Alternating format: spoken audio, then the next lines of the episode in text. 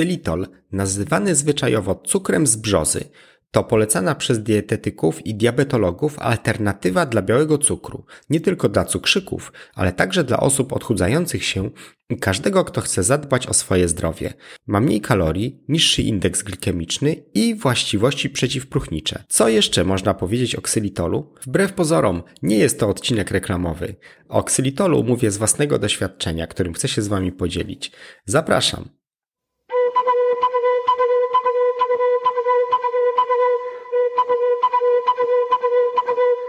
Osobiście używam ksylitolu od 5 lat. Substancja ta nazywana jest cukrem brzozowym, ponieważ pozyskuje ją się głównie z drewna brzozowego. Ksylitol jest jednym z najpopularniejszych i najzdrowszych zamienników cukru.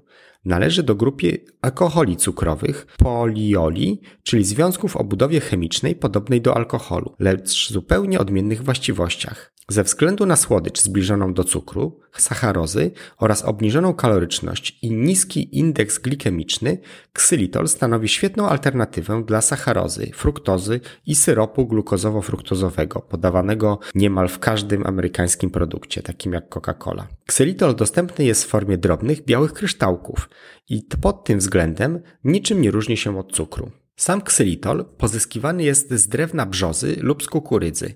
Przechodzi przez proces znany jako uwodorowienie cukru, który jest potrzebny, aby stał się trwałym białym krysztalicznym proszkiem, gotowym do zastosowania w żywności i stomatologii. Ksylitol występuje w niewielkich ilościach w wielu owocach i warzywach, dlatego jest uważany za jeden z cukrów naturalnych. Jest częstym składnikiem gum do rzucia, cukierków, żywności dla diabetyków oraz produktów do pielęgnacji jamy ustnej. Ksylitol ma podobną słodycz jak cukier, ale zawiera 40% mniej kalorii.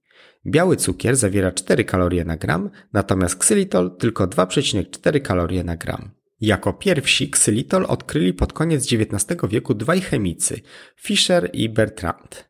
Na początku ksylitol miał konsystencję syropu, Postać krystaliczną zaczęto produkować dopiero w czasie II wojny światowej, kiedy brak cukru związany z trwającą blokadą stworzył zapotrzebowanie na alternatywne substancje słodzące w Finlandii. Duży udział w rozpowszechnieniu ksylitole mieli właśnie Finowie, którzy, objęci długotrwałą blokadą handlową, odczuwali dotkliwy brak cukru i zaczęli na dużą skalę produkować i stosować ksylitol brzozowy. Przeprowadzone po wojnie badania wykazały zdumiewająco dobry stan uzębienia Finów, co spowodowało szereg badań nad wpływem słodziku na jamę ustną. W latach 60. ksylitol był już stosowany w Niemczech, Szwajcarii, Związku Radzieckim i Japonii jako słodzik zalecany w diecie diabetyków jako źródło energii w kroplówkach podawanych dla pacjentów z zakłóconą tolerancją glukozy i insulinoodpornością. Produkcja ksylitolu na szeroką skalę wiąże się z działalnością fińskiej firmy Sugar Company Limited. Jak już wspomniałem wcześniej, ksylitol ma 40% mniej kalorii niż cukier przy tej samej słodkości, ale to nie koniec jego zalet. Indeks glikemiczny ksylitolu jest dziewięciokrotnie niższy niż w przypadku cukru i wynosi 8. Ksylitol jest wolniej wchłaniany w przewodzie pokarmowym i metabolizowany bez udziału insuliny, więc nie powoduje wahań glukozy we krwi i tym samym skoków insuliny.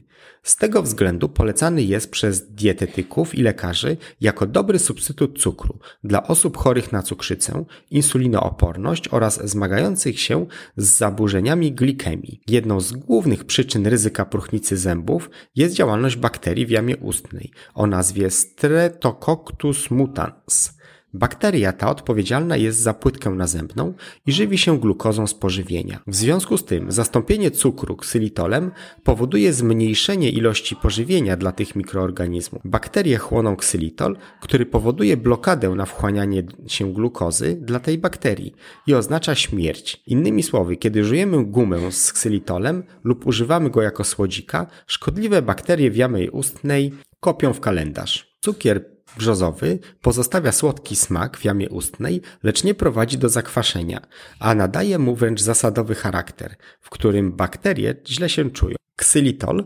Wspomaga wchłanianie wapna w jelitach i sprzyja mineralizacji kości. Dlatego jest polecany osobom chorującym na osteoporozę i zagrożonym tym schorzeniem, np. kobietom po 35 roku życia. Ma korzystny wpływ na mikrobiom jelitowy. Działa jak prebiotyk, co oznacza, że odżywia bakterie zasiedlające ludzkie jelita. Ze względu na to, że usta, nos i uszy są ze sobą połączone, bakterie, które żyją w ustach, mogą również powodować infekcję ucha. Okazuje się, że ksylitol może zablokować rozwój bakterii odpowiedzialnych za infekcję tego narządu. Cukier brzozowy hamuje również rozwój grzybów Candida albicans zaliczanych do drożdżaków. Dlatego też ksylitol nie nadaje się do pieczenia drożdżówek. Z powodzeniem można go wykorzystać do pieczenia innych niż drożdżowe ciast oraz robienia innych przetworów. Jako dodatek do żywności ksylitol nazywany jest symbolem E967 został dopuszczony do stosowania jako substytut cukru w ponad 35 krajach w Europie. Jest substancją dodatkową do żywności, która może być stosowana bezpiecznie zarówno przez dorosłych, jak i dzieci. Używa się go do produkcji napojów, gum do rzucia cukierków, wyrobów cukierniczych, a także żywności dla diabetyków. W warunkach domowych można używać sypkiego, krystalicznie białego ksylitolu do wszystkich zastosowań, gdzie używano cukier. Do słodzenia kawy, herbaty, napojów, do wypieku ciast, ciasteczek, robienia dżemów, soków. Nie można go natomiast używać do robienia karmelu, ponieważ się nie krystalizuje oraz nie można go używać do pieczenia ciast, z których muszą wyrosnąć drożdże. Czy ksylitol ma wady? Oczywiście tak. Jak wszystko używane nadmiernie może zaszkodzić. Nadmierne spożycie ksylitolu może u niektórych osób wywołać dolegliwości żołądkowo-jelitowe, czyli biegunkę. Efekt przeczyszczający zależny jest od indywidualnych predyspozycji. Efekty uboczne stosowania ksylitolu są jednak nieliczne i niezwykle rzadkie, podobnie jak uczulenia na sacharozę. Dlatego uznano go za substancję bezpieczną dla dzieci i dorosłych. Natomiast warto uważać, ponieważ u psów ksylitol może powodować poważne uszkodzenie wątroby, a nawet śmierć. Spożycie ksylitolu przez psa w ilości powyżej 100 mg na każdy kilogram masy ciała psa powoduje wydzielanie się dużych dużych ilości insuliny, prowadząc w konsekwencji do znacznego obniżenia poziomu cukru we krwi zwierzęcia. Czy są jakieś inne naturalne zamienniki dla cukru? Warto wspomnieć jeszcze na przykład o erytrolu. Podobnie jak ksylitol jest on alkoholem cukrowym. Ma podobne właściwości, chociaż jest minimalnie mniej słodki. Szczególnie polecany jest osobom chorym na cukrzycę, ponieważ ma zerowy indeks glikemiczny. 90% spożywanego erytrolu jest wchłaniany w jelicie cienkim, dostaje się do krwiobiegu, a następnie w niezmienionej formie jest usuwany przez nerki. W związku z tym erytrol jest praktycznie bezkaloryczny.